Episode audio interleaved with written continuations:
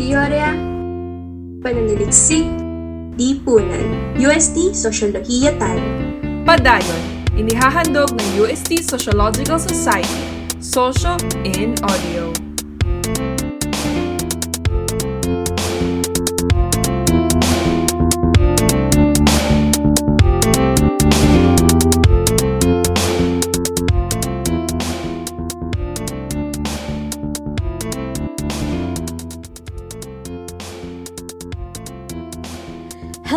And welcome sa pangalawang yugto ng Socio in Audio. Babae ako, hindi babae lang. Presented to you by the UST Sociological Society. in continuation with the discourse of breaking the bias and embodying what it means to be a woman in the society, ano? Andito tayo ngayon para ihatid sa mga listeners natin ang kaalaman tungkol sa kababaihang naglilingkod sa lipunan. Abante babae! Good day to our listeners and welcome back to our latest episode of Social in Audio. Ako nga pala si Eka, napagod na pagod na. Abante babae, this is Faust, estudyante sa umaga, estudyante sa gabi, at kahit sa panaginip ko, puro lectures pa rin yung laman. Isa rin sa mga hosts for today's episode. At syempre, dahil na rin ipinagdiriwang natin ngayon ang Women's Month with the theme We Make Change for Women, agenda ng kababaihan tungo sa kaunlaran. Dapat lang nabigyan natin ng mga plataforma itong mga issue patungkol sa mga kababaihan na hindi gaano nabibigyan ng atensyon. Siyempre ako super super excited na dahil sobrang interesting ng topic natin for today. So without further ado, let us welcome our dear speaker. Here with us now is our very own professor dito sa ating department. Yes. With a research interest focusing on gender studies and health, let us meet Assistant Professor Rodora Lynn C. Lintag Tababa. Hello po and welcome po sa Social in Audio. Magandang hapon! Ako ay uh, natutuwa at ikinararangal ko na maging bahagi ng inyong podcast. Nakakahiya mang aminin, parang first time ko yata sa isang podcast. Despite the fact that I am uh, a computer teacher, an e-learning specialist, and tech coordinator, and all the information technology connections that I have, but probably because I have been involved in training and other stuff related to technology, hindi ako masyadong naging part ng ganito. And I feel so privileged to become a part, to take part in this uh, particular project of the USTSS, no? Yan, um, nawa, no, sa ating engagement ngayon, sa ating episode na ito, eh, makapagbahagi ako ng mga bagay na kapupulutan natin ng aral at lakas ng loob. Pa harapin yung mga challenges ng ating pamayanan ng ating society na hindi natin makakaila na hanggang ngayon talaga namang obvious pa rin yung inequality in in in terms of uh, gender because uh, meron pa rin talagang discrimination among women. And I've been telling my students, particularly last term, because I handled an elective course uh, from Polsai. Ang title po ng course ay Women and Gender Studies. No, um, It was uh, taken by political science students. I've been telling them, you know, kung wala kasing diskriminasyon na uh, gustong sabihin ng ibang mga tao ng society, edi sana wala tayong, walang sexual harassment. Di sana wala tayong cases of rape. Wala dapat issues or cases na nare-report tungkol sa domestic violence against women. Wala sanang sexual molestation among children na para sa akin uh, kasuklam-suklam na bakit hinahayaan no parang hindi binibigyan ng pansin ng mga ng mga kinauukulan no? Particularly dito sa Maynila sa urban centers katulad dito sa Maynila sa mga major cities o sa mga pangunahing lungsod ng bayan natin may may uh, kalakasan yung advocacy at saka yung drive para bigyan ng pansin yung mga kababaihan at ang mga iba pang nasa laylayan tinatawag na mga marginalized. Pero pag pumunta tayo sa mga countryside, sa rural setting, sa mga malayong komunidad na kung saan hindi masyadong pinapansin ng karamihan ng mga nasa pwesto, doon mas talamak at mas uh, nakakalungkot yung kalagayan ng mga kababaihan at saka ng mga batang babae na talagang masasabi natin na ito ay uh, sintomas pa rin na meron pa rin talaga na hindi pantay na pagtingin sa mga babae kumpara sa mga lalaki at mas lalo na syempre sa mga miyembro ng LGBTQIA+. Because alam mo, sinasabi ko sa mga estudyante ko, ang ang women's movement o yung minsan tinatawag nilang mga feminist movement, mga feminista, ay hindi lang naman ito para sa mga babae. Ito ay gustong tumayo para sa mga lahat ng mga nadidiscriminate o sa lahat ng mga hindi nabibigyan ng, ng uh, pantay na pagtingin ng ating lipunan. Ayan. But anyway, as an introduction, maraming salamat sa inyong pag-imbita dito sa podcast na ito. Uh, marami rin pong salamat sa pagpapaunlak po ninyo sa amin. We're very, very grateful po na nandito po kayo ngayon. And salamat po dun sa introduction nyo kasi actually um, medyo na-open po yung eyes ko na talagang marami pa tayong dapat gawin in terms of this topic and we there's still so much work to do. Kaya naman, ayun, grabe talaga. May mga pinadala kayong mga tanong na siguro yun ang nais nating bigyan ng linaw o bigyan ng pansin sa ating pagsasama ngayong hapon na ito. Isa sa mga tanong at isang unang tanong nga dito ay how do gender stereotypes manifest in women and society? Para sa ating may kamulatan tungkol sa hindi pagpapantay-pantay na pagtingin sa mga babae sa ating lipunan, kita natin ito. Mal- medyo mas malinaw yung mata natin at mas nagiging sensitibo tayo dito.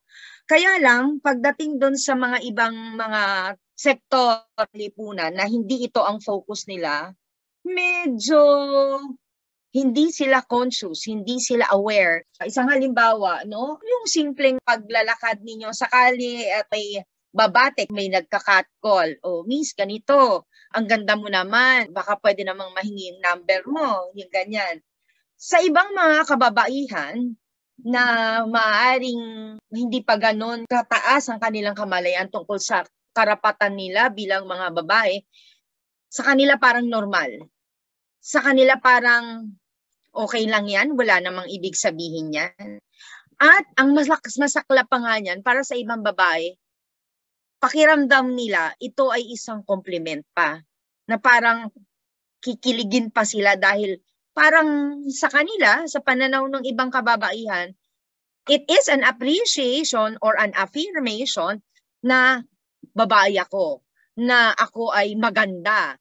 At itong kagandahan na ito ay napansin ng mga kalalakihan. Kasi usually, mga lalaki naman yung gumagawa talaga niyan. Na lingid sa kanilang kaalaman itong pagpansin sa kanila ay paraan para sabihin na, oo, yan ang tingin namin sa iyo na babae ka at ikaw ay hinilikha para lang sa sa aming pleasure, sa sa ika, ikasisiya ng aming mga mata at ng iba pa naming mga pagnanasa sa iyo bilang babae na hindi nakikita lang parang okay lang. At gusto kong simulan ng, hindi pa pala nagsimula, no? Ipagpatuloy yung, yung aking uh, sasabihin doon sa sinabi ko kanina. Yun nga, nasanay kasi yung ating mga babae, yung mga kababaihan Pilipino at ang buong uh, lipunan natin na ganito ang pagtrato sa mga babae.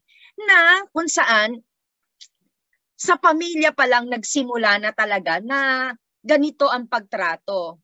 In fact, in one of our lectures and the materials that we have uh, prepared before in relation to women and uh, uh, women and the society, then um, gender inequality, ang pamilya actually, ang isa, unfortunately, no, ang isa sa mga lugar kung saan nas, nagsisimula yung stereotypes na yan sa ating society. Pagkasilang ng bata, normally, ano yung iniisip natin, di ba? Babae ba to o lalaki? At kapag babae, ang stereotype na uh, reregaluhan natin ng mga malarosas na kulay ng mga damit, mga laruan na ibinibigay sa mga bata, sa mga uh, toddlers, no, yung mga edad isa hanggang tatlo, sinisimula na natin yung pag-a-assign ng, ng stereotypes and gender stereotyping sa kanila. Bakit ika mo? Bakit ibibig, binibigyan mo ng mga manika? At para saan yung manika? Okay lang yung mga manika. Mga lalaki may mga manika na rin ngayon. Pero yung sa mga bata na binibigyan natin ng manika, anong nangyayari doon? Kasi yung mga manika, ginagawa nating instrumento para ipamulat dun sa mga batang babae na paglaki mo, ito yung kasing gagawin mo, mag-aalaga ka ng bata. Na parang sinasabi natin na ito, yung magiging papel mo sa mundo, ngayon pa lang, simulan mo na, pag-aralan mo na, ayan ang manika. Pangalawang laruan, luto-lutuan. Naku, kahit ako, nung bata ako, ito yung mga klase ng laruan na ibinigay sa akin, unang binigay sa akin. At gustong-gusto nilang pinaglalaruan yung mga luto-lutuan. Um, meron pang clay, galing sa antipolo, meron pang yung mga gawa sa lata, na galing sa palengke, o di kaya ay medyo social ng konti, galing sa department store, yung mga made of plastic na iba-ibang kulay, iba-iba yung shapes, no? Tapos, mimimik ka, magluluto kang ganyan. At naalala ko nung bata ako, may mga kalarong lalaki, pero maglalaro kami ng luto-lutuan. Ang mga lalaki, sila daw yung nagdadala ng mga dahon-dahon, sila nagbibigay ng mga mga tuyong dahon, ng mga pinatuyong ano ba yan? Ano ba sa Tagalog yung branch? Twigs ng mga puno. Yan daw yung panggatong, ano. Tapos itong mga babae, kami mga babae, gumagawa kami ng kunwa-kunwari ang kalan, tapos kunyari kami yung magluluto. Bata pa lang, sinimulan na ang gender, gender stereotyping. Samantalang sa mga lalaki, ano yung binibigay na laruan sa kanila? Nakakainis, parang unfair. Bakit sa kanila bola? Bakit sa kanila trak-trakan? Bakit sa kanila ganito ang mga laruan? Bakit? Hindi ba pwedeng ibigay ang parehong klase ng laruan sa mga babae at saka sa lalaki?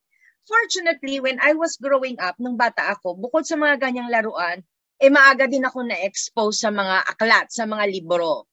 So, kahit papano, hindi masyadong na-highlight sa akin yung masyadong gender stereotyping sa akin. Pero paano sa ibang household na all their lives ng mga bata na years old ito, yung isinusubo, yung ibinibigay sa kanila.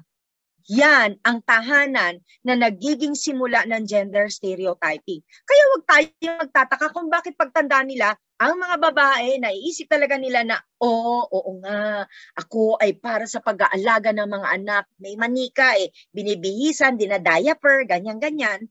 Ah, oo nga, ako ay babae at dahil ako ay babae, ako ay para sa pagluluto kasi nung bata ako nakita ko yung yung yung yung nanay ko nagluluto para sa aming lahat at binigyan ako ng mga laruan. Ah, ibig sabihin nito, ah, pagtanda ko ito yung magiging papel ko. Diyan pa lang nagsisimula na ang gender stereotyping. Eh nung pumasok sa eskwelahan ang anak, 5 to 6 years old, preschool na yan, elementary, 6 to 7 or 6 to 12 years old, school age child. O, ano nangyari? May segregation and female sa pila. Tandaan niyo ba yon ng elementary kayo? At kapag lalaki, anong pinagagawa sa kanila? Kayo magbubunot ng sahig. Nung bata kami, ganun kami sa sa school, sa elementary bago umuwi. Cleaning time. O mga lalaki magbubunot. Yung mga babae sila yung magwawalis. Bakit? Kasi daw mas ma- laborious daw ang pagbubunot. Mas mahirap daw ang pagbubunot. So, sa lalaki daw yan. At ang pagwawalis, madali lang daw yan kaya sa babae yan. Hmm, parang cute, parang nice, no? Pero may implications yan pagtanda nung mga batang ito na iminulat natin sa gender stereotyping. Nakita ng mga bata at an early age sa pamilya nila, sa mga magulang nila, si nanay siya ang nag-aasikaso sa mga anak in most cases nagluluto, naglalaba, and everything.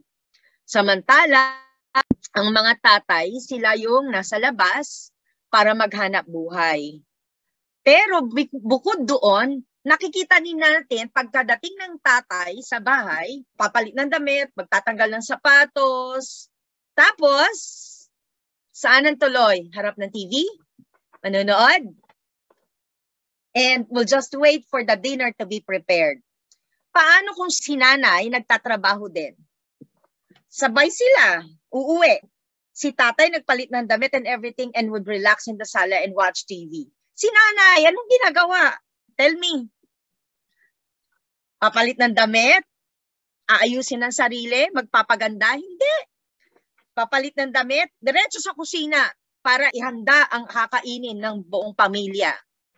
Hindi rin dyan natatapos yun. Pagkatapos kumain, kung wala pang mga anak, babae, lalaki, nanay, tatay, o husband and wife, si tatay pagkakain, normally, does he help in in in doing the the chores, in uh, putting away the dishes? Tell me. In most households, that's the usual scenario. Pagkakain, balik sa sala o balik na sa kwarto, pahinga na. Si nanay, hindi hindi natatapos doon. Magliligpit ng pinagkainan. At mag-iisip kung ano na naman ang ipapakain sa pamilya kinabukasan. Na-imagine ba ninyo kung gaano kahirap yon na araw-araw iisipin ng magulang ninyo yun, ng nanay? Kaya kahit papaano ngayon, well, maswerte tayo sa henerasyon ngayon, yung mga ganitong bagay, maaring maliit na bagay ito, no? Kahit papaano may mga pagbabago, pero hindi pa rin nawawala yung gender stereotyping. Dahil bakit? It is rooted, it was argued by the male, by the, the patriarchal society, na kasi kayo ang babae, you have your reproductive role. Kasi kayo yung babae, kayo yung nanganganak. Therefore, dahil kayo ang nanganganak, kayo mag-aalaga ng bata. So, na-stuck ngayon ang babae sa kanyang reproductive roles. Thinking na ang babae, yan ang argumento ng mga lalaki, kayo ang babae, kayo yung nanay, kayo nag-alaga ng bata, kaya diyan kayo sa bahay. Yan ang expected sa inyo. Ang gusto ko lang sabihin, ang gusto sabihin ng feminist movement, hindi yan ang magiging destiny mo bilang babae. Dahil hindi lang yan ang kayang gawin ng babae. Nagkataon lang na ito yung katawan natin, na meron kang uterus, na meron kang matris, na magdadala ng bata meron namang sigurong divine reason for that, no? Kasi, oo, totoo, magkaiba ang babae at saka ang lalaki. Pero hindi ito nangangahulugan na dapat itong gawing dahilan para isang tabi mo ang mga babae doon sa isang sulok na usap sa bahay nila para yun lang ang maging focus ng buhay niya. Babae siya. Tao siya. At bilang tao, pareho tayo ng karapatan babae o lalaki para gawin kung ano ang kaya mong gawin at gawin yon para sa ikabubuti ng lahat. Hindi dahil babae lang ako, dyan lang ako sa bahay. Hindi. Huwag nyo kong ikulong sa aking katawan dahil ako'y babae at para lang dyan ako sa bahay. I can do also other things that men can do. But of course, not all women can be like that. But the point is, let us give women equal opportunity for them to perform what they think they can do best aside from taking care of children, aside from taking care of the household. And give them the opportunity to, to do these roles or to, to perform these functions. Hindi, babae ka, tsaka sa bahay. Kasi ikaw nag-aalaga ng bata, ikaw yung nanganganak, ikaw mag-alaga ng anak. Ikaw yung may breast milk, eh, ikaw magpapasuso sa anak natin. Bigyan mo siya ng room. Bigyan mo siya ng opportunity para magtrabaho, para magawa niya na Halimbawa, si nanay professional, matalino, magaling sa negosyo halimbawa, o magaling magdesisyon, humanap ng mga estratehiya para mapaunlad ang kumpanya o ang ating bansa. Okay? Bigyan mo siya ng oportunidad. Hindi, porke nanay ka, yun dyan ka lang. Gawin mong maging maging patas ang ang ang ang, ang halimbawa ang child rearing. Hindi naman porke siya yung nanay, siya na lang lahat. Bakit? Ang asawa ba hindi pwedeng maging magulang na mag-aalaga sa anak? Excuse me. Nanay at tatay, magkasama kayo ng inyong binuo, ang inyong mga supling. So dapat lamang na paghatian ninyo at pagtulungan ninyo ang pag-aalaga ng mga anak. Hindi lang yan para sa babae. The children also need the father to be close to them, to rear them. And it is not only provided by the mothers, right? Mga tatay, dapat din magbigay ng atensyon sa kanilang mga anak. Bottom line is, gender stereotyping starts in the home. It starts in the family because they see, the children see that from the parents. They see that how the parents would actually treat their children and how they will treat each other. And from there, if we can start from there, then that will be beautiful in the future. Eh di wala nang bubugbugin na, na asawa. Kung may pantay na pagtingin, dahil kasi pareho kami. Hindi ko siya under. Right? At dahil hindi ko siya under, kailangan pantayin tingin ko sa kanya. Kailangan igalang ko siya. Hopefully, that would happen. Slowly, it is becoming like that especially for the educated people and those who are conscious about their rights and sensitive. But what about the others? Paano yung iba na nakulong doon sa idea na kasi babae lang ako? Hindi. Kaya malaki ang papel ninyo, ang papel natin, na may pagkakaalam sa mga bagay na ito para pamulat sa kanila na hindi ka babae lang. Babae ka at marami kang pwedeng gawin. Tama ba? Tamang-tama po. Ang dami niyo pong magagandang uh, points, ma'am. So, sobrang na-open yung eyes namin. And gusto ko lang po balikan yung sinabi niyo kanina about uh, ang gender stereotypes. It starts from the womb.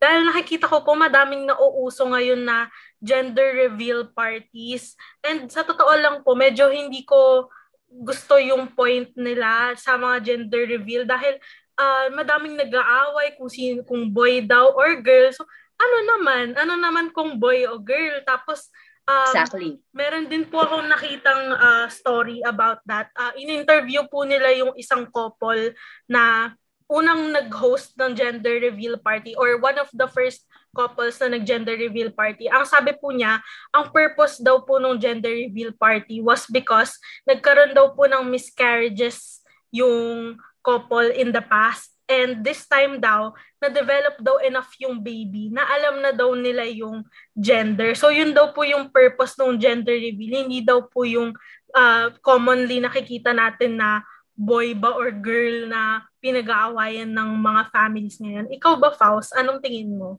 Para sa akin, um, the mere fact na may gender siya sa word, kasi parang hindi pa buhay or hindi pa conscious, wala pang choice yung bata, nag assign ka na ng gender, parang you're making a de- decision for that um, person. Kaya parang medyo hindi ako, medyo mixed yung reaction ko or yung perspective ko towards that um, issue. Kasi um, kahit well-intentioned siya, like katuwaan ng family or parang first child, yung mga ganon, parang hindi siya masyadong, sa context ngayon ng contemporary society, parang hindi siya okay na doon doon nga sabi nga ni ma'am na nagsas doon pa lang sinisimulan na natin yung stereotyping nung gender. I agree with that wholeheartedly. And in relation po pala sa mga stereotyping na sobrang prevalent na sa Philippines and amplified ng various med- medium sa media, para po kay ma'am, uh, have you encountered any experiences po where you were treated differently just because of your gender? Iniisip ko yan mula nung unang binigay sa akin yung tanong kung meron bang instance o karanasan ako na kung saan ako ay naitrato ng kakaiba dahil sa ako ay babae. Iniisip ko kung meron o wala. Una, uh, hindi ko matandaan kung meron. Bakit hindi ko matandaan? Una, dahilan, maaaring kasing tulad nung sinabi kanina, masyado na tayong nasanay, feeling natin natural na yung ganyang pagtrato. So, hindi na tumatak sa aking memorya na ako ay uh, naitrato ng kakaiba dahil sa aking kasarian, sa aking gender. So, pangalawa, na dahilan kaya hindi ko ma- matandaan kung meron, baka wala. Pangatlo, hindi ko matandaan kung meron o wala kasi uh, mas gusto kong pahalagahan ngayon kung ano, sino ako at ano yung kalagayan ko sa lipunan at gusto kong idamay yung ibang mga babae na magising at mamulat. At uh, maaring yung karanasan ay hindi personal sa akin pero nakita ko sa pamilya sa isa o dalawa, ilang miyembro ng pamilya na kung saan hindi man diretso o direktang uh, sinabi na babae ka lang, hindi man sinabing diretso na o, o, o tahasan yung pagpapakita na ito yung uh, pagtingin sa kanya bilang babae um, kundi uh, sa karanasan no sa takbo ng buhay ng mga taong ito ng mga babaeng ito na paramdam sa kanila na ito lang ang iyong halaga dahil babae ka lang. Pinaramdam o pinaranas sa kanila kasi na dahil babae siya, kailangan sumunod ka sa asawa mo. Nakita ko dahil babae siya, babae sila doon sa pamilya, pinaranas sa kanila na, lalo na sa mga anak, anak ka lang at babae ka lang, so sumunod ka sa sasabihin namin sa'yo. Babae ka na anak, so ikaw, pagdating ng panahon, ang magiging bayad utang sa mga kasalanan ng ama mo which is very unfortunate. Maaring hindi nga sa akin, katulad nito, habang sinasabi ko sa inyo ito, dahan-dahan may mga naaalala ako na, ah, may mga ganitong eksena nga sa buhay. Lalo na, apat kaming magkakapatid, tatlong babaeng sunod-sunod at ang bunso ay lalaki. Sinabi ng ibang mga kamag-anak at ng ibang mga kaibigan ng pamilya, Ah, sa ibang perspektibo, swerte yan, tatlo, kasi tatlong babae, sunod-sunod, isang lalaki, swerte. Yung isang perspektibo, yung nauna okay lang, no? Swerte-swerte. Yung pangalawang perspektibo, na pagtingin nila sa ganon, ah, marami kayong mga babaeng magkakapatid. Bayad utang kayo sa kasalanan ng tata ninyo. Kasi yung tatay ninyo, babaero yan. Kaya kayong mga anak na babae, kayo ang magiging kabayaran sa mga atraso ng tatay ninyo. 'Di ba? Bakit on hindi yata tama. So, isa yan na maaaring hindi lang sa amin, sa pamilya, uh, nakaranas ng ganyang mga komento o ng ganyang mga pagtingin. And in fact, dahil tumatango kayo sa palagay ko, no, um, may mga naringgan na rin kayo ng ganyang mga ng mga ganyang uh, salita o mga sinasabi ng ibang mga miyembro ng inyong pamilya, ng pamayanan ninyo, ng lipunan na ginagalawan natin na parang hindi tama, hindi ba? Dahil kasi, bakit? Hindi ko naman kasalanan yung kasalanan ng tatay ko. Bakit ako ang maging kailangan maging kabayaran ng kanyang mga pagkukulang at saka ng kanyang pagiging mapusok, 'di ba? So, kung sa akin nangyayari ito, sa amin nangyayari ito, at dahil marunong tayong gumamit ng sociological imagination, ito ay maaring totoo rin sa realidad ng ibang mga babae sa ibang lugar, sa ibang mga lipunan, sa ibang pamayanan. Kaya importante talaga na mai, uh, mai, maiangat natin ang uh, karapatan ng mga babae sa ating lipunan. Para kung hindi man agad-agad matapos ang diskriminasyon sa mga babae, kahit papano makausad tayo. And in fact, kahit papano gusto kong sabihin na may pag-asa. Nasimulan na nung ito ay uh, nung tayo ay nagkaroon ng RA 9710, itong Magna Carta for Women no? Na malaking bagay. Pinirma nito ni nung ating uh, dating presidente nga Gloria Macapagal Arroyo. Kaya naka nakaano din tayo eh. We gain the respects of other countries no? In terms of how we treat women. Kung may mga api man sa atin o, o magrabyado sa atin bilang babae sa, sa sa trabaho halimbawa meron tayong batas na panghahawakan para ipagtanggol tayo meron tayong uh, anti-sexual harassment laws, no? Meron tayong mga iba-ibang mga batas na na na talaga naman tumitingin at uh, magbabantay at poprotekta sa atin. Ang problema natin ay ang implementasyon ng batas sa ating bayan, sa ating bansa.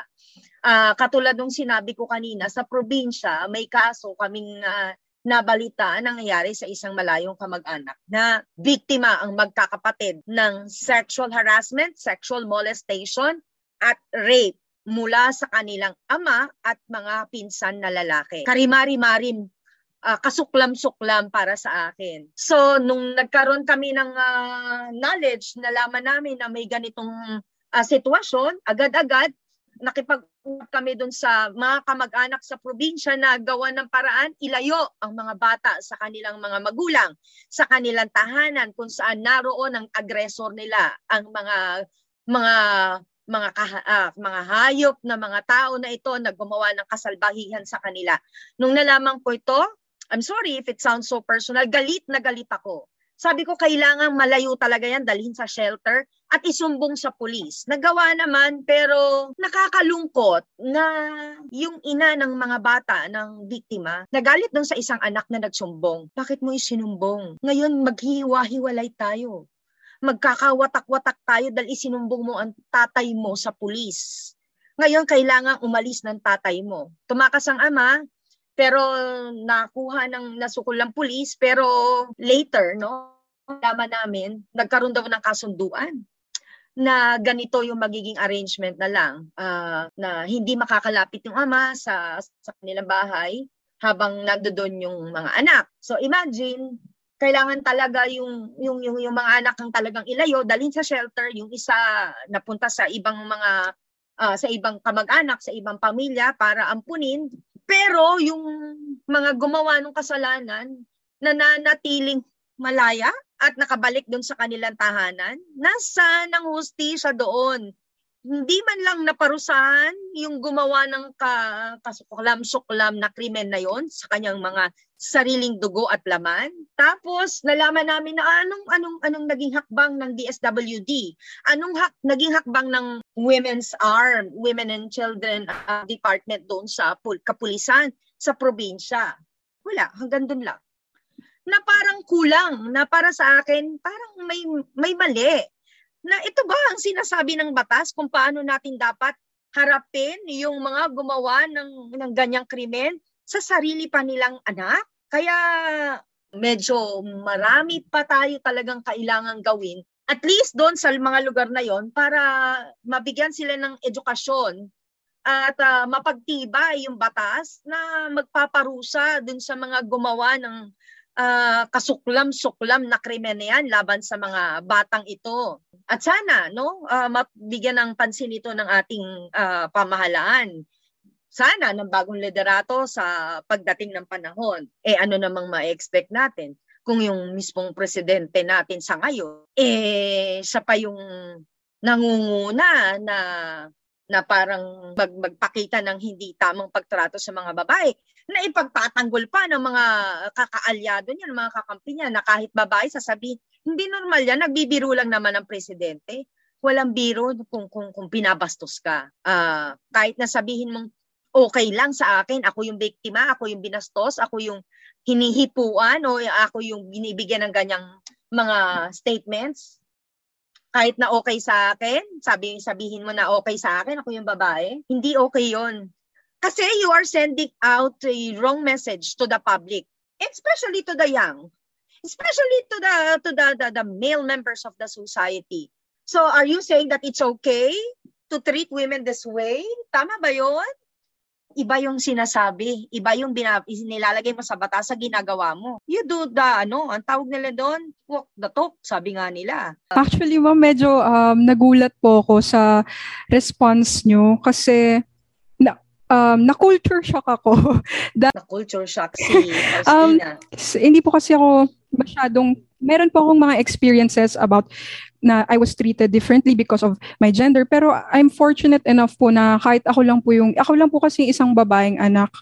So, but I was never treated differently. Kaya hindi ako masyadong ganun ka exposed, I guess, sa mga issues regarding women kasi sa bahay namin, may kuya, siya yung nagluluto, and yung brother ko din, ako nga, hindi ako nagluluto eh. And my dad and I play basketball, yung mga ganun po. And my dad is very supportive nung nagpakalbo ako. So, hindi talaga ako masyadong aware dun sa mga experiences na yun. And I'm and I can say na I'm for I'm fortunate enough for that pero it's sad that other people especially dun nga sa mga marginalized and far-flung areas na wala talaga silang access to education and syempre yung protection against women kaya naman um maganda rin siguro na na point out nyo po yung about sa mag, pagkakaroon ng leader na magsiset ng example kasi yun yung nakikita eh. Eh kung hindi maganda yung leader na gumagawa ng mga rape jokes o ginagawang katatawanan yung mga ganong kabigat na issues, syempre, sino yung mga susunod? Yung mga nak- nakakakita. Ikaw ba, Eka, um, Ano sa tingin mo? Ako, kasi here sa family namin, puro kami mga babae. Pinalaki ako ng lola ko, mga tita ko. Tapos lagi in-instill sa akin na women have to be strong. Women have to be independent. And parang normal na siya sa akin since uh, pagkabata ko. And then recently, yung dad ko nagkaroon ng bagong anak, boy. And for some reason, dahil dun sa sinasabi ni ma'am kanina, natatakot na tuloy ako sa environment na kalalakihan ng kapatid ko dahil he's going to be a man, he's going to be someone na people look up to uh, ng other male figures. So parang natatakot ako na uh, uh, ito bang kalalakihan niya is mayroon tayong leader na ayun nga nasabi nga kanina na hindi magandang example para sa kanyang mga citizens. So syempre, uh, balik po muna tayo dun sa theme ng Women's Month. Siyempre po ano, uh, ang agenda ang theme ng Women's Month is agenda ng kababaihan tungo sa kaanlaran. So kung saan po ang campaign natin is to make women more visible as they are. So para sa inyo po ma'am, how do you think women will or can break from these molds? For example po yung sa mga gender roles and the Maria Clara narrative how can we empower women po? Um, itong hakbang na ginagawa niyo, isa sa mga uh, may uh, malaking tsansa na makapag uh, makapag uh, bigay ng unang hakbang sa pagbabago. And that means education. I have always believed that education and educating the the people, the public, no, will be very instrumental in sending out the message that we are women and we are not just women we are women and we have same rights as men we have to be treated equally.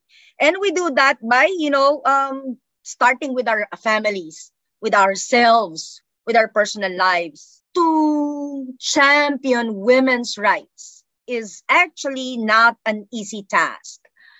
Um, to be part of the women's movement is and, and and to effect changes and make it visible for the public to emulate is actually not easy. Um, it has a women movement has been going on for a very long time. It has been uh, years, uh, decades, uh, centuries. No, um, yeah, um, generations. Uh, and in fact, in the Philippines, we just started no uh, become um, aware. We only started to become aware or conscious about our women's rights when when when early women in our times in our country talked about um, the no, the, uh, asserting the right to vote. And um, ituloy natin yung mga ganyang bagay. Uh, kaya importante ang uh, pag-educate. Importante na uh, paramihin natin yung nakakaalam kung ano yung uh, ano yung kalagayan natin at imu- imulat sa kanila na you are more than that uh, maganda si Maria Clara, maganda ang kanyang ehemplo, pero may kabilang mukha si Maria Clara na hindi maganda na sa mahabang panahon ginawa nating ideal para sa mga babaeng uh, Pilipino, no, mga Pilipina. Um, sa makabagong panahon na niyakap natin na, na ating winelcome na ating uh, na ating winelcome, no? Um, namulat na tayo sa mga bagong kultura, sa mga bagong uh, sa mga pagbabago sa ating lipunan na oh, may basihan naman kung bakit kailangan nating gawin at kailangan nating imulat ang mga kababaihan dahil bakit nga ba hindi? Hindi ba? Pareho naman tayong tao. At hindi naman sinasabi ng batas na na babae ka, uh, ito lang para sa iyo at kung lalaki ka, ito lang para sa iyo. Uh, masyado nang matagal yung panahon na naging uh, sobra talagang patriarkal ng ating uh, ng ating uh, lipunan. At uh, ngayon na ang uh, tamang panahon na kailangan tayo eh lumabas para ipamulat sa sa lahat na uh, kailangan bigyan niyo ta- bigyan nila tayo mga kababaihan ng tamang pagtingin na hindi ikinukulong sa kanyang reproductive roles. May mga argumento na sasabihin mula sa simbahan, lalo na kapag Catholic ka, but you were taken from the ribs of Adam. Pero, sinasabi naman ng Biblia din na ikaw, bilang babae, yung sinasabi nila sa vows sa, sa Bible, sa Corinthians, no? Ikaw, ha, you, the, the wives, you should serve your husband. And usually, yung mga statements sa mga lalaki, napuputol lang doon. Hindi napuputol dapat doon. Lawakan niyo yung pagbasa ng verse sa Bible, hindi napuputol doon yon the men are also obliged to treat the women, their wives, as somebody equal equal to them. Respeto, uh, hindi hindi ibig sabihin ng re-respetuhin, hindi nabababuguyin mo na hindi porke sinabi sa Biblia na wives, you submit yourselves to your husband. It does not stop there kasi. Hindi ibig sabihin nun na Oo, maging submissive ka na lang. Kung ano sabihin ng asawa mo, give ka na lang, go ka na lang kahit kasi obligasyon mo, gagawin mo na lang. Hindi natatapos dun yun, bahabaan, dugtungan yung pagbasa ng verse ng Bible. Sinabi sa mga asawa, may utos din sa mga lalaki na kailangan itrato mo yung asawa mo bilang equal mo. Respect her. Huwag nating gamitin yan na dahilan para tingnan natin ang mas mababa ang mga babae. Sa totoo lang, ganyan yung mga lalaki even before, even outside our country. Naging patriarchal kasi feeling nila ang mas makapangyarihan. Pero sa totoo lang, it is their coping mechanism. Kasi sa totoo lang, mas malakas ang babae.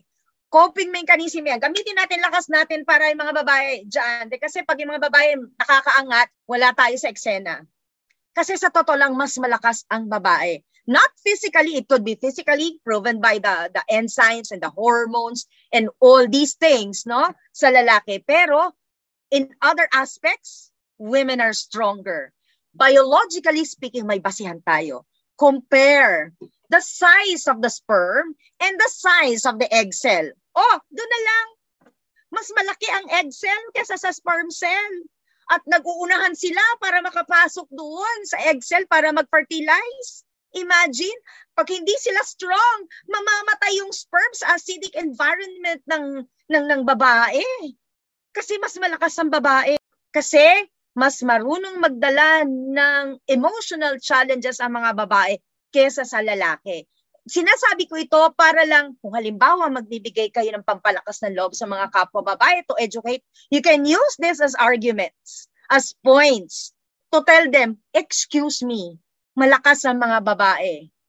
And in fact, um, dahil ang mga babae may mas malawak na pang-unawa at mas matatag emotionally, kaya inabuso ito ng mga lalaki. Kaya ito nangyari, nagkaroon tuloy ng reversal. And it's about time that we reclaim our place in this society as women. ba? Tama 'yon? And uh, I hope you will not be discouraged if for example, there will be situation challenge you as women. Okay? Um, kung alanganin, there are always ways, no, to to to uh, be in the middle, to meet halfway. Um, may mga tao na medyo sarado ang isip. Uh, pagdating sa posisyon o kalagayan ng mga babae sa lipunan, no? Pero kung papaliwanagan natin sila, I think there will always be hope. Merong paraan. And to educate them, inform them, no? To inform them is, I think, the best key towards, you know, leveling off, towards, you know, um, equal treatment of men and women in the society. Um, Ma'am, uh, thank you po for your um, answer. Sobrang malaman po, no, no? especially dun sa um, yung pag-stress nyo po ng importance ng education. Um, gusto ko lang po tanungin kasi merong mga uh, reverberating na mga arguments na about feminism na bakit daw how can we push for equality as women if yung katulad nung sinabi nyo na we are claiming that we are stronger, hindi po ba contradicting yung dalawang ideas na yun? Women are stronger, meaning women are stronger than what they think we are. Okay? Uh, ayan din isa sa mga problema ng ibang mga tao, no, ng ibang mga lalaki particularly, at saka ng mga babae na mag-isip eh parang lalaki. Ang kanilang psyche, ang kanilang consciousness is towards um, providing, you know, towards how men think.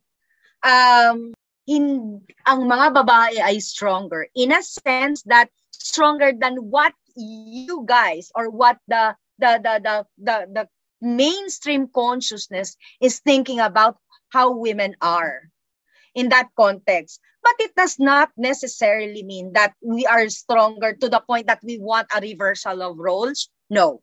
The women's movement, the feminist movement is not for the reversal of roles. Or else, it will just be the same. May madidiscriminate pa rin. Meron pa rin maaapi kapag ganyan ang nangyari. Hindi ganun kababaw ang ipinaglalaban ng women's movement. Hindi ganun kababaw ang feminist movement. Right? Pag sinabing, kasi women are stronger than men. Stronger than what you think women are because women are not just like that. Yun ang konteksto noon, right? Hindi dahil gusto na sabihin na hindi, lalaki ka, babae ako, mas malakas ako kesa sa'yo. Hindi ganon. Kasi for a long time, we have been underestimated by the men in our society. Underestimated to the sen- to the point that we are just, you know, yun na nga, um, nilagakan lang tayo ng role. Ito lang ang binigay na role sa atin where in fact, um, we can do more than that.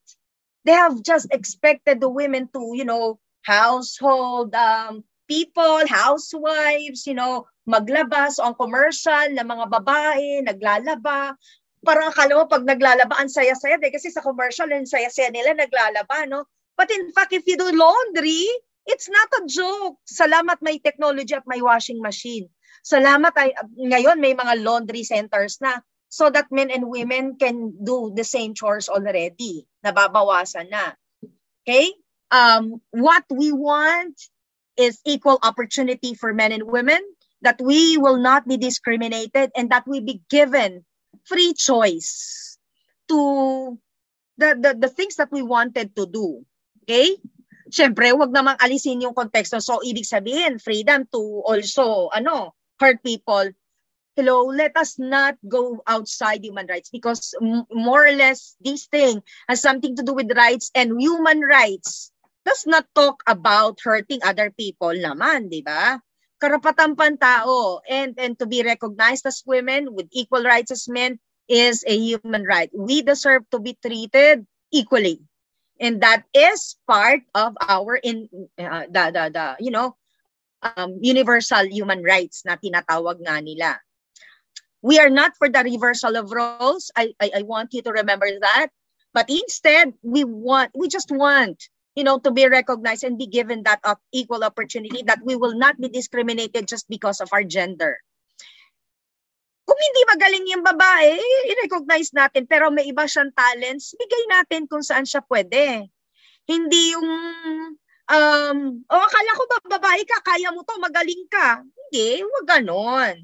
Because it's just like, you know, um, uh, it's just, it's sarcasm. It's insulting. Okay? And women, the women's movement is not here to insult the men. We are just actually letting them know and letting the public know na, hello, babae kami, hindi kami babae lang. Babae kami, marami kaming pwedeng gawin. Huwag nyo, wag nyo kaming ikulong. Huwag nyo kaming ilagay sa box. Let us, please, please, see us women beyond the box where you have placed us for a very long time. ba? Diba? Yon ang message ng women's movement. Yon ang mensahe natin. Dapat sa lipunan. Right? Yon. Thank you so much for that, ma'am. And thank you so much for clarifying. Super eye-opening talaga ng inyong mga statements. Um, pero meron lang po ako gustong i-add. I read po sa isang article ng Tomasino Web about your lecture on women. Na-mention niyo po roon na the personal is political. So para po sa ating mga listeners, pwede niyo po bang ipaliwanag itong kasabihan na ito and why it is so crucial towards women empowerment? Malalim yung statement na yan, in fact. And in some cases, it has been um, probably been, been misinterpreted uh, in some way or another. Uh, when I say the personal kasi is political, parang ano din yan eh, if you're going to put um, uh, sociological theories there, sociological imag- imagination, you remember personal tra- uh, personal issues to public, ano nga ba yan? In trouble, tama ba ako? Opo. Ayan. Parang ganun din yan, no? Um, um, when you say personal is political, the more that you keep that the personal is private because that is the contention of the the, the public, no, of of the, the the general society, the general members of the society. Uh, parang meals. Um, personal political, I, I I got this, and you know, I got this from my uh, uh from feminist theories when I was still studying isa ito sa mga tumatak sa akin, sa aking consciousness bilang babae na nag-aaral ng women's studies. Personal is political. We have to um, take that because in most cases, as I was saying, I'm sorry, the personal is private. Personal na bagay yan. Away ng mag-asawa yan. Huwag kang makialam. That's private. But we are saying that the personal is political. We have to do something about it ah, kaya ang mga babae silenced for a very long time and some are still silenced, no? Tumatahimik because they have always taken that the personal is private. It's about time that we make it political, that we make it, you know, uh, that we open ourselves to to to to to not really yung yung public na public sense, no? Um but but we make our personal issues something that we can use to stand for our right because that is being political. Use our personal to be a source of our power for empowerment. Yan hindi yung dahil ito ay personal nag-away mag-asawa na sinasaktan yung asawa, binubugbog yung asawa, hindi ka makikialam kasi the personal is private. Eh paano kung binubugbog na yung asawa, mamamatay na, sinasaktan na? Pumunta sa Gabriela para humingi ng tulong, sasabihin mo sa Gabriela, huwag alam dyan. Away mag-asawa yan. Is that right? Humingi na nga ng tulong yung babae dahil sinasaktan ng asawa and you're still going to cry that the personal is private, don't deal about it, don't, don't, don't meddle with that. Life is at stake. Hindi ba mahalaga yung buhay ng babae na sinasaktan ng asawa? And therefore, we have to use our personal voice to become a source of power. And that is what we mean when we say the personal is political. Right? Huwag tayong manahimik lang. Gumawa tayong ingay. Kailangan tayong mapansin para bigyan tayo ng pansin, para mabigyan, ma, ma, maisip ng, ng lipunan natin na may karapatan ng mga babae at kailangan natin silang itrato na pantay sa mga lalaki na dahil pare-pareho tayong tao. Pare-pareho tayo ng karapatan. Walang diskriminasyon dapat. Hindi porke lalaki ka, ikaw na lang. For a very long time, we have been using the image of a man as the generic representation of humanity. Mga libro, akala ko ng bata ako pag sinabing um, if you'd like to refer to um, to humanity, you would say he for an individual. Mali yun. Okay? Kahit nga papaano sa ating mga Pilipino, ang ating lingwahe ay napaka um, gender uh, gender neutral. Uh, siya, siya. Instead na sinabi natin, siya ay maganda or siya ay masipag, ganyan. Sa English, pag uh, sasabihin mo yan, anong, paano mo sasabihin yan? You have to identify, he is industrious or she is industrious. Tagalogin mo yan, generic, siya ay masipag. Right? Kaya kahit pa paano tayo mga Pilipino, may advantage, no? And let us use that to our advantage, really, no? To, to champion women's rights, to champion um, equal rights for men and women. Um, masayang pag-usapan ang uh, mga kababaihan at tayo bilang tayo na at i-reclaim natin yung lugar natin sa lipunan na malakas at hindi dapat minemenos, hindi dapat ina-underestimate. Um, pero dahil siyempre uh, hindi lang naman tayo ang nasa mundo at uh, maring meron tayong time limit, eh, maring may next forum tayo para dyan. At maring mag-invite din tayo ng iba pang mga kakilala na pwede nating uh, mapagkunan ng uh, ng lakas ng loob at saka ng uh, uh, uh, saka ng kaalaman para sa mga ganitong usapin. Marami na sila na pwede nating imbitahan. Um, and in fact, if I may recommend, you can invite uh, our experts from the Department of Philosophy whose project right now are um, uh, bringing the women in philosophy into the surface. Because for quite some time they felt that well, women in philosophy are in the shadows. It's about time that you know women in philosophy be recognized also as excellent philosophers. Kasi sino ba yung mga philosophers?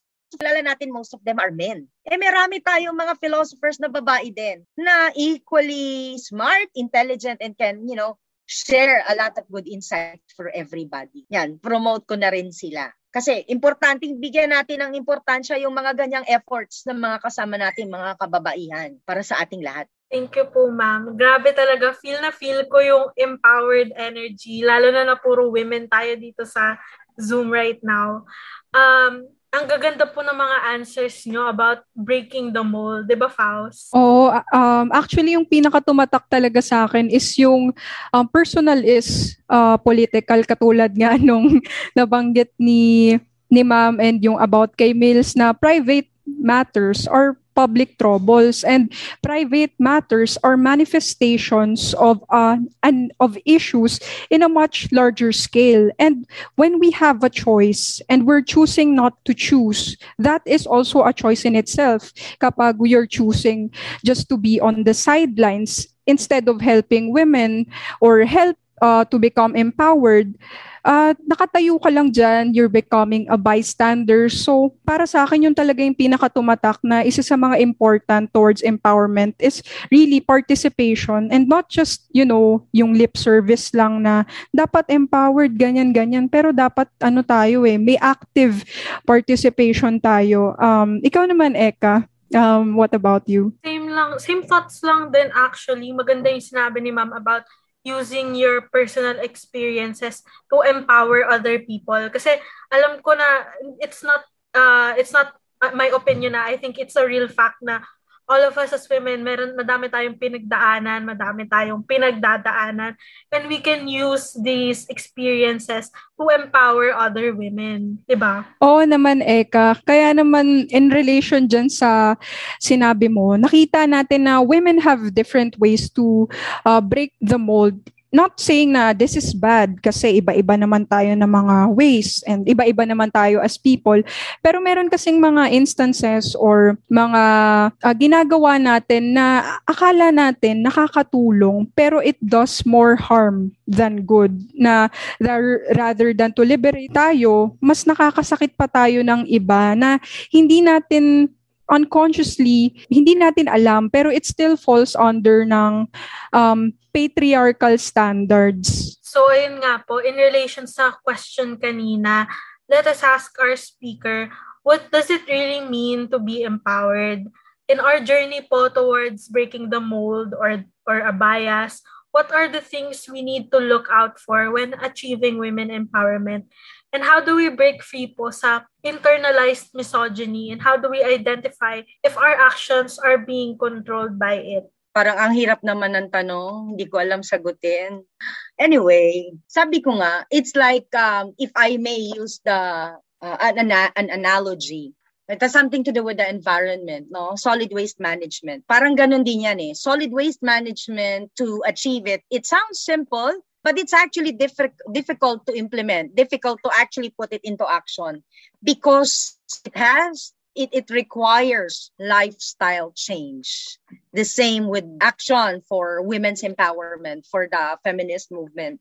It does it does not just stop. It should uh, be continuous. Kaya nga uh, that is why I, I, I value this venue because I believe uh, this is part of the the continuous process of, of, of breaking from the mold uh, and, and, and enlightening other people as to the as to the role of women in the society.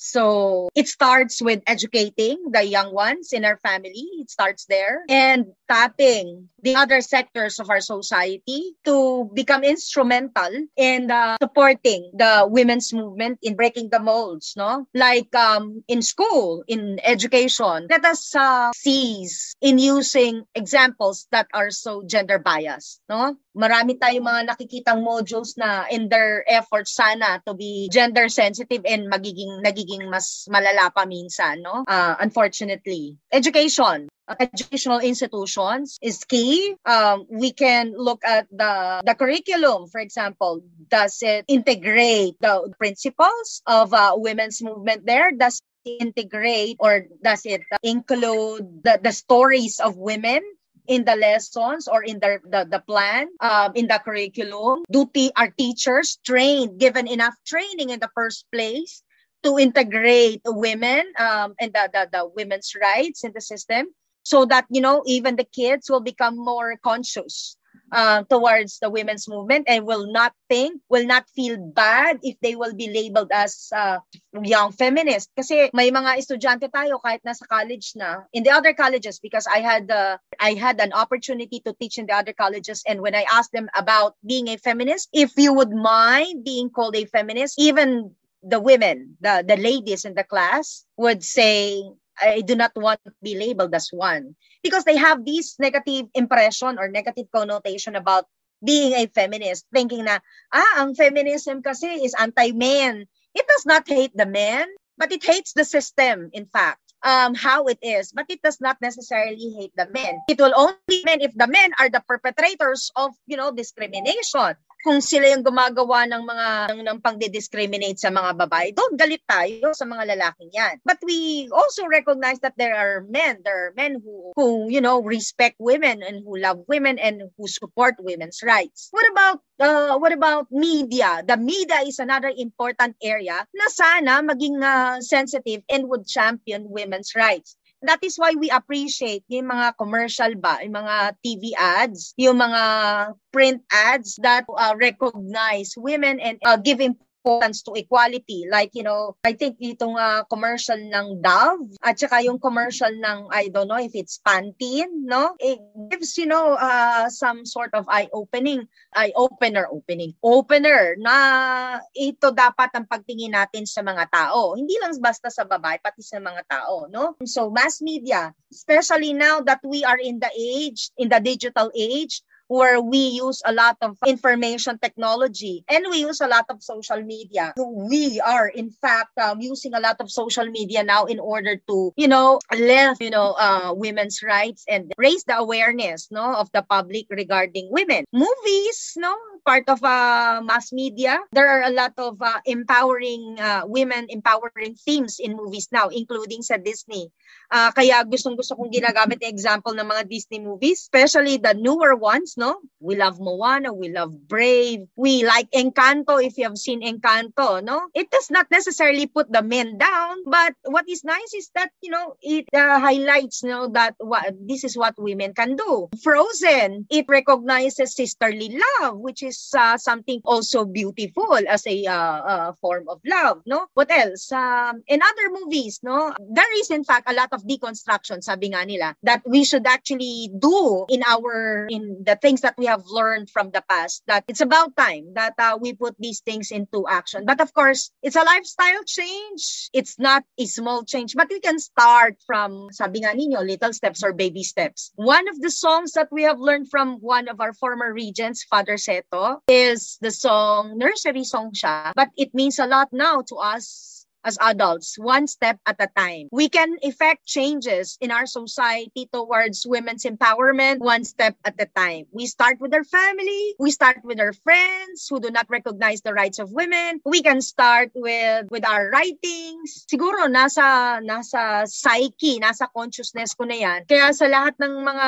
halos lahat ng mga research project or any paper that I am writing, laging talaga naka-integrate na yung women and I always make sure that women will be part part of the materials that I will uh, prepare. Kasi there's no other way and I am taking advantage of my position as your as a teacher no to to educate uh, other students who are not necessarily, you know, from sociology, sa ibang mga programs that I handle, I make them aware, no, that, uh, you know, ito tayo mga babae. Yeah, we have come a long way, but we should not stop just because we have already achieved the Magna Carta for women we should not stop there. We should keep on working for the women. We should um, empower and we should um, educate people and uh, remember to also use our value of uh, being assertive. We have to assert, no? And that is one of the important action words that we have to remember. Be assertive. Assert your rights. Because if you will just remain silent, wala mangyari.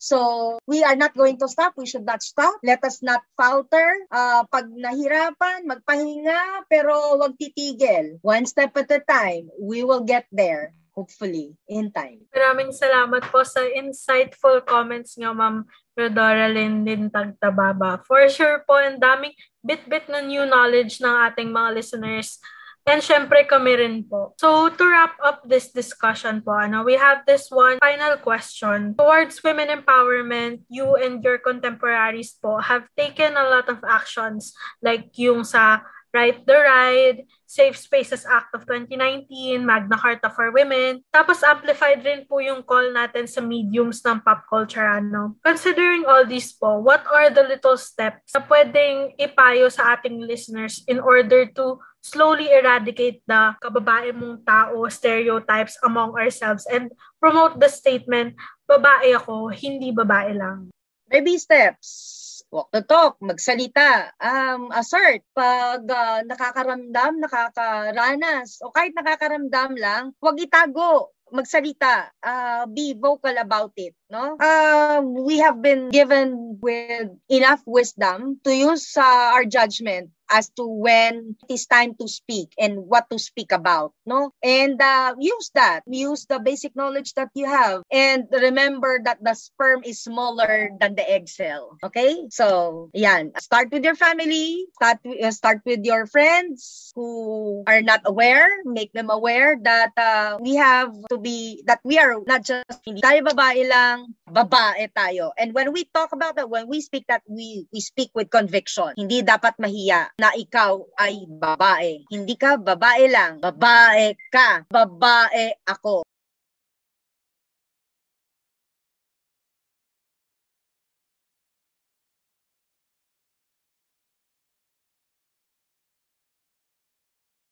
So please also vote wisely. Vote wisely. Okay? Oh, grabe talaga, ma'am. Uh, thank you po for that. Actually, ilang beses nasasabi yung grabe. Pero grabe kasi talaga, sobrang laman nung discussion nyo and sobrang nabusog ako sa kaalaman kahit di na ako magmerienda. Busog na busog talaga ako. Ang dami nyo pong na-discuss ngayon.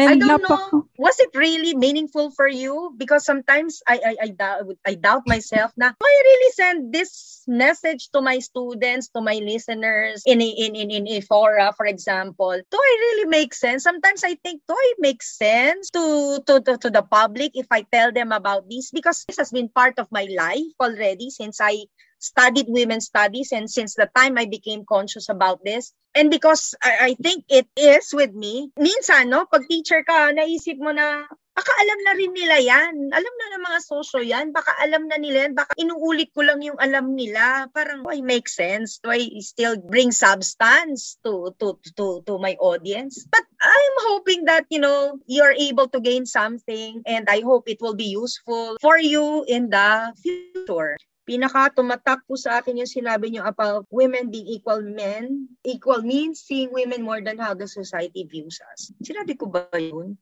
Anyway, all right. So, yun. So, maraming salamat pa rin, no, sa pagkakataon na ito na this is, you know, the, what I can do right now as a teacher because we are also tied with so many other responsibilities. That's why for opportunities like this, why not? If it is going to be in a way helpful in, in, you know promoting women's rights and uh, the feminist movement. And um, personally ako kahit ako naisip ko am I proud to be labeled or to be called a feminist? There were doubts even before, no, when I was still starting out. But now I can tell myself that yeah, I I will not see any people will call me feminist because there's nothing wrong with being feminist, especially if being a feminist would mean recognizing equal rights of men and women and lifting the marginalized and be a voice for the marginalized. Thank you. Actually, ma'am, ang masasabi ko lang po dyan is um, kahit siguro po, um, I don't know if this is any consolation po for you, pero kahit siguro po alam na po nila lahat dito, pero ako po, I can say talaga with conviction na nabuksan niyo po talaga yung mga mata ko tungkol dito sa issue na to. And even if isa lang ako, sabi niyo nga po baby steps, then that's also a step towards women empowerment and women uh, liberation. Yan po. You might get the impression that I have the ideal life of a feminist. Kahit feminista ako, I still am experiencing, you know, situations. I am into situations wherein kahit babae o kahit feminista ako, ang hirap minsan mag-assert din ng, ng, ng kalagayan mo bilang babae, especially if everybody around you looks at you just like that. And it is really going to take a lot of courage to be out there. It is, sabi ko nga kanina, hindi siya madali. Kaya kailangan talaga natin ng baby steps and it's courage to do it. So my life is not perfect as a feminist. I am also struggling. And what is important, and I would like to repeat, what is important is that we are not going to stop. We're not going to quit, right? Let us do the baby steps together and together there will be power. Grabe talaga ang role ng kababaihan sa society. Totoo yan, Eka. At alam mo, I don't think we even scratched the surface sa kung ano nga ba talaga ang nararanasan ng mga kababaihan. And in fact, nag-enjoy talaga ako sa usapan na to ano, and gusto ko pa talaga tong ituloy even after this.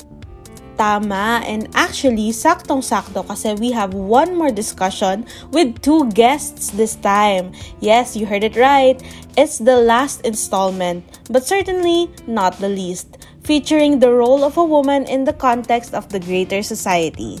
It's really heartwarming to see that there are so many women out there ano, who are advocates for women's rights. At kahit dito sa Philippines, marami ang kababaihang hindi nagpapatinag at talagang nagsasalita tungkol sa mga issue sa lipunan. Kaya uulitin ko, wag malumbay at wag malungkot because this celebration of Women's Month does not end here. Tama, we'll meet you there mga kasosyo. Muli para sa kababaihan, tayo'y sama-samang tumindig at lumaban. See you!